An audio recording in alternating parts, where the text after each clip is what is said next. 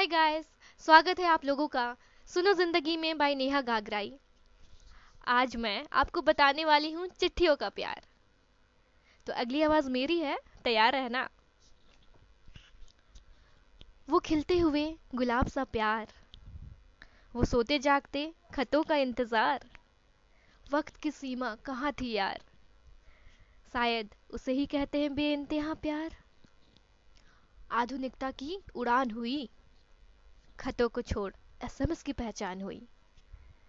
वो भर भर कर जो दिल की बातें लिखा करते थे, अपनी मोहब्बत को सोच कर जो बेहतरीन अल्फाज हुआ करते थे।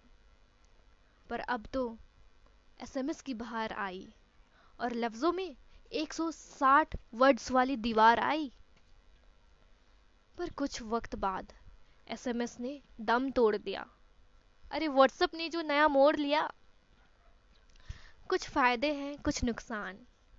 क्योंकि टेक्नोलॉजी है आन बान और शान कुछ ऐसा बदलने लगा हमारे प्यार का इकरार।